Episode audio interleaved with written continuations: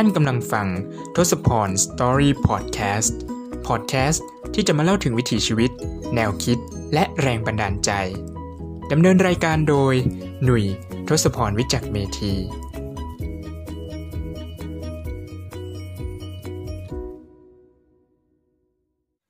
สวัสดีครับ ยินดีต้อนรับเข้าสู่ทศพร Story Podcast นะครับสำหรับ episode นี้เราก็จะพูดถึงเรื่องทำไมนักเรียนนักศึกษาต้องทำกิจกรรมอ่าสำหรับการทำกิจกรรมเนี่ยหลายคนก็จะรู้สึกว่าอุ้ยฉันอยากจะเข้ากิจกรรมจังเลย หลายคนก็อยากว่า เอ๊ฉันมีหน้าที่เรียนฉันก็ต้องเรียนอย่างเดียวสิอะไรอย่างนี้ใช่ไหมซึ่งอ่ามันก็จะมีวลีฮิตเด็ดๆเลยมาจากรุ่นพี่นะครับ ที่จะพยายามเชิญชวนน้องๆนะเข้ามาทำกิจกรรมต่างๆนะมันก็จะเป็นคำว่า การเรียนทำให้คนมีงานทำกิจกรรมทำให้คนทำงานเป็นคำนี้เป็นคำคมนะคมมากนะครับ ซึ่งรุ่นพี่หลาย ๆ คนก็อาจจะมีคำตอบอยู่ในใจนะว่าแบบเอ ประโยคนี้วลีนี้เนี่ยมันเป็นจริงหรือเปล่านะครับ แต่สำหรับสำหรับนักเรียนนักศึกษาน้องๆที่กำลังเรียนอยู่ในตอนนี้เนี่ยก็อาจจะเกิดคำถามว่า ฉันต้องทำกิจกรรมจริงเหรอ กิจกรรมมันจะช่วยอะไรฉันได้อะไรอย่างนี้ใช่ไหมถ้าเป็นน้องประถมเลยอ่าเป็นเด็กเล็ก ๆ เด็กมัธยมต้นอย่างเงี้ยคำว่ากิจกรรมของเขาอาจจะไม่ใช่ แบบว่ามาทำสันทนาการหรือว่า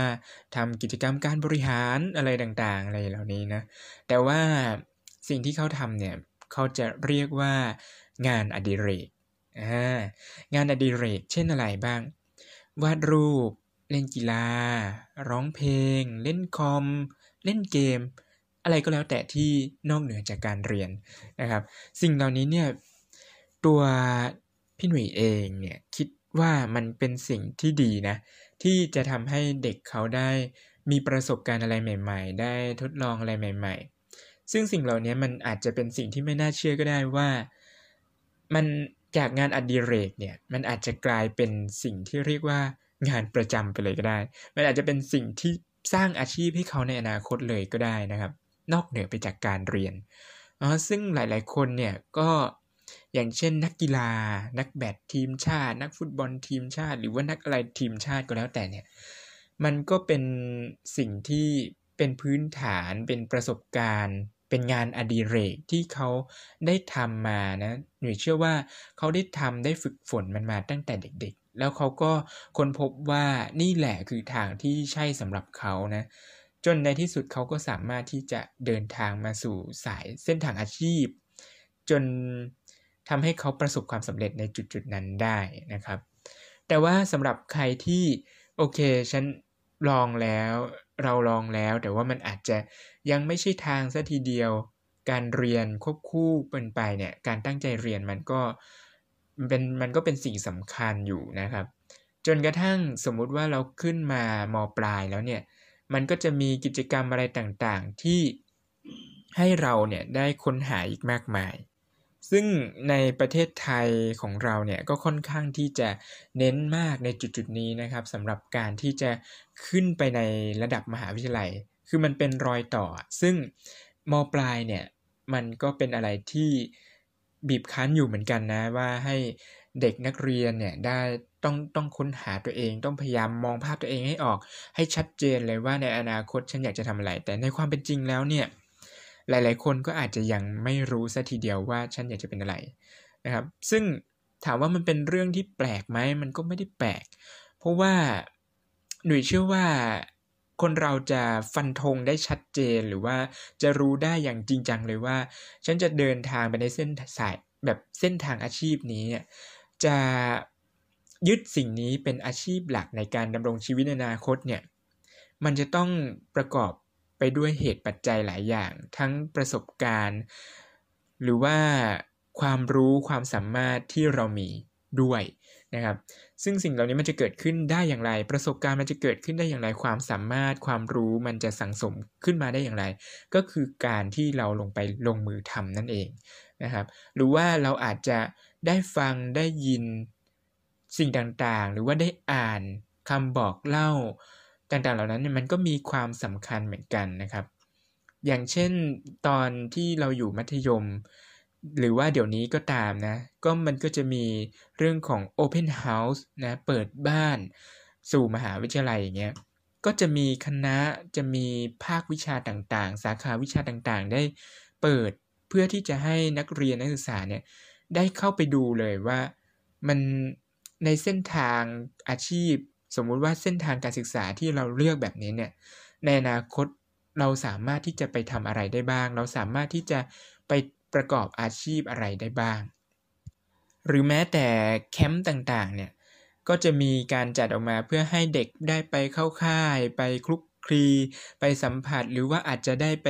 เรียนไป take lecture ในบางวิชาด้วยนะครับ ซึ่งสิ่งเหล่านี้เนี่ยมันก็เป็นอย่างหนึ่งที่ทำให้เด็กเนี่ยได้ลองไปคลุกคลีดูว่า เอ้ยถ้าเราลองได้สัมผัสบรรยากาศการเรียนแบบนี้เราได้เราจะต้องเรียนรู้ความรู้องค์ความรู้ต่างๆ ในสโคปในวิชาต่างๆ เหล่านี้เนี่ยเราจะไปได้อย่างแบบชอบใจไหมเออเราจะถูกใจในวิชาที่เราจะเรียนเหล่านี้หรือเปล่า อันนี้เนี่ยมันก็เป็นสิ่งที่ปูทางไว้แล้วนะครับสำหรับเด็กมปลาย ในการจะเข้ามาสู่มหาวิทยาลัย แล้วก็พอเราเข้ามาสู่มหาวิทยาลัยเนี่ย เราก็จะได้แบบมีความรู้ซึ้ง มีความรู้ชัดเจนมากยิ่งขึ้นว่า สิ่งที่เราเรียนอยู่เนี่ยเป็นสิ่งที่เราอยากจะนำมันไปใช้ในการประกอบอาชีพในอนาคตจริงหรือเปล่านะครับ แล้วก็พอมาอยู่ในมหาวิทยาลัยเนี่ยการเรียนเนี่ยมันก็เลยกลายเป็นสิ่งที่เป็นหนึ่งอย่างและที่ทำให้เราได้ทดลองอยู่กับมันดูว่า ถ้าเราสลาวไปด้วยคงองค์ความรู้ต่างๆ เหล่านี้เนี่ยเราจะรับมันไหวไหม เราจะทำงานในอนาคตเป็นอย่างไร อันนี้ก็เป็นสิ่งหนึ่งเนาะแต่ว่าในแง่ของกิจกรรมในมหาวิทยาลัยเนี่ยมันก็มีอีกอย่างหนึ่งที่เราจะต้องสัมผัสก็คือ มันก็จะมีกิจกรรมสันทนาการบ้างแหละ มันก็จะมีกิจกรรมวิชาการบ้างแหละต่างๆ มากมายเลยให้เราได้ลองทำ ซึ่งแน่นอนแหละแต่ละกิจกรรมนะครับเขาก็จะมีวัตถุประสงค์ของเขานะว่าด้วยเรื่องของความสามัคคีการฝึกการทำงานหรือว่าเราจัดค่ายอะสมมุติว่าเราจัดค่ายให้น้องมัธยมปลายได้เข้ามาร่วมอย่างเงี้ยมันก็จะมีวัตถุประสงค์สำหรับเด็กๆนะสำหรับน้องๆที่จะเข้ามาเนี่ยเขาจะได้รับรู้อะไร เขาจะได้มิตรภาพกลับไปไหม เขาจะได้ความเขาเรียกว่า ความเข้าใจในด้านสาขาวิชาของเรามากขึ้น แล้วก็เพื่อเอาไปเป็นสิ่งที่ให้เขาได้ตัดสินใจในอนาคตอะอันนี้คือแง่ของน้อง แง่ของตัวเรา เราก็จะได้พัฒนาความสามารถในการทำงาน ได้รู้จักการประสานงานกับผู้อื่นอย่างไร การติดต่องานทั้งจับกับเพื่อนกับครูบาอาจารย์ กับหน่วยงานภายนอกกับเจ้าหน้าที่บุคลากรต่างๆเนี่ย สิ่งเหล่านี้เนี่ยมันเป็นสิ่งที่ทำให้เราได้เรียนรู้ แล้วก็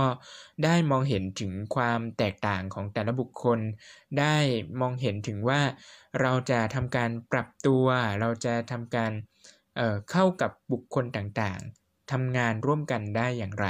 อันนี้มันเป็นสิ่งที่ได้กลับมามากกว่ามากกว่าสิ่งที่เราเรียนรู้โดยทั่วไปในห้องเรียนนึกออกไหมครับ แล้วก็นอกจากนี้เนี่ย การทำงานทุกงานแน่นอน ไม่ว่าจะเป็นงานอะไรก็ตามนะครับ มันจะต้องมีปัญหาไม่มากก็น้อยอย่างแน่นอน และสิ่งที่เราจะได้ก็คือทักษะการแก้ไขปัญหา ถึงแม้ว่าไม่ว่าเราจะแก้มันออกมาได้ดีไม่ดี อะไรอย่างไรก็ดีนะครับ เราอาจจะได้รับฟังความคิดเห็นจากคนอื่น หรือว่าเราอาจจะได้ฟีดแบ็กอะไรกลับมาเนี่ยสิ่งต่างๆ เหล่านี้มันเป็นการเรียนรู้ทั้งสิ้น ซึ่งนั่นก็คือการสั่งสมประสบการณ์อย่างหนึ่ง แล้วก็เชื่อไหมครับว่าสิ่งต่างๆ เหล่านี้เนี่ยมันรวบรวมกลายเป็นประสบการณ์ ถึงแม้ว่าเราจบปริญญาตรีไปเราไปทำงาน เราอาจจะไม่ได้ทำงานในสายที่เราเรียนตามหลักสูตรตามสาขาที่เราเลือกก็ดี แต่ว่ามันก็ยังมีประสบการณ์การทำงานต่างๆ ที่เราได้สั่งสมมาไม่ว่าจะเป็นตั้งแต่แบบ เด็กๆประถมหรือมัธยมหรืออะไรก็แล้วแต่ มันจะได้เอากลับมาใช้อย่างแน่นอนนะครับ อันนี้ต้องขอ confirm เอาไว้เลย หรือแม้แต่การสัมภาษณ์งาน สัมภาษณ์ฝึกงานอะไรทั่วไปเนี่ยเขาก็มันก็จะมักมีคำถามหนึ่งถามเรานะว่าเราเนี่ยเคยทำกิจกรรมอะไรไหมนอกเหนือจากการเรียน เคยเจอปัญหาอะไรไหม ซึ่งคำถามเหล่านี้หนุ่ยตัวพี่หนุ่ยเองเนี่ย เจอมาโดยตลอดนะครับ ตั้งแต่การไปสัมภาษณ์ในระดับที่เป็นแบบไปฝึกงานอะไรต่างๆ เหล่านี้เนาะหรือว่าหรือแม้แต่การที่เราจะสัมภาษณ์เพื่อที่จะมาเรียนต่อปโทปอเอกอะไรเงี้ยมันก็จะมีคำถามเหล่านี้ที่ที่ถามเราเสมอนะครับ ซึ่งเขาก็จะดูในแง่ของว่าเราก็ไม่ได้เรียนอย่างเดียว หรือว่าเรามีการทำสิ่งอื่น เพิ่มเติมไหมมันเป็นเรื่องของประสบการณ์ เป็นแนวคิดการแก้ไขปัญหาทุกสิ่งอย่างนะครับ รวมอยู่ในตัวบุคคลคนเดียว ซึ่งมันเป็นสิ่งที่องค์กรหลายองค์กรเขาก็อยากจะได้นะ คนที่มีเขาเรียกว่าเป็น multi-skill นะมีทักษะอยู่หลากหลายด้าน หรือว่าไม่จำเป็นต้องเป็นองค์กรตัวเราเองก็คิดว่าการทำงานในอนาคตเนี่ย สมมติว่าเราต้องพึ่งตัวเองจริง ๆ เนี่ย ตัวเราเองก็ควรที่จะมี multi-skillให้มากอยู่เหมือนกันนะครับ ถึงแม้จะเป็นฟรีแลนซ์หรือจะเป็นอะไรก็แล้วแต่ ประสบการณ์ที่เราสั่งสมมาตั้งแต่อดีต จะต้องถูกนำยกออกมาใช้ ไม่ช่วงเวลาใดก็ต้องช่วงเวลาหนึ่งอย่างแน่นอนของชีวิตนะครับ หรือแม้แต่ว่ามันไม่ได้เป็นแค่เฉพาะในประเทศไทยนะ มันเป็นยันที่ต่างประเทศอย่างเงี้ยนี่ก็เคยคุยกับเพื่อนๆในแลบเหมือนกันว่าแบบตอนที่เขาไปสัมภาษณ์ ที่ว่าเขาจะฝึกงานหรือทำงานก็แล้วแต่เนี่ยคำถามหนึ่งที่คนในหน่วยงานต่างประเทศเขาถามเหมือนกันก็คือ ในระหว่างเรียนคุณคุณได้ทำงานอะไรบ้างอะไรเงี้ยทำกิจกรรมอะไรบ้าง มีทำงานอะไรนอกเหนือจากการเรียนไหมอะไรเงี้ยซึ่งเนี่ยแหละมันเป็นคำถามที่ international นะครับทุกคนก็อยากจะแนะนำให้ทุกคนว่าการทำกิจกรรมเนี่ยมันก็เป็นสิ่งที่สำคัญเนาะ แล้วก็แน่นอนว่ามันทำให้ช่วงชีวิตของการเรียนการศึกษาของเราเนี่ยมันไม่ได้มันไม่ได้มีแค่การเรียนแบบในห้องเรียนทั่วไป แต่ว่าอยากให้มันจะผ่านไปด้วยช่วงชีวิตที่มีความทรงจำมันอาจจะดีหรือไม่ดีอะไรก็แล้วแต่ แต่อย่างน้อยเราได้ได้เรียนรู้ในทักษะนะครับ ทั้งการทำงานการลองทำสิ่งใหม่ ๆ การพบปะผู้คน สังคม ความแตกต่าง ซึ่งแน่นอนว่าสิ่งต่างๆ เหล่านั้นมันมันต้องได้เจออยู่แล้วในชีวิตนะครับ ไม่ว่าจะเป็นชีวิตการเรียนต่อก็ดีหรือว่าชีวิตการทำงาน แล้วก็อย่างน้อยเนี่ยถ้ามีคนมาถาม หรือว่าถ้าเราถามตัวเองว่า เราเคยทำกิจกรรม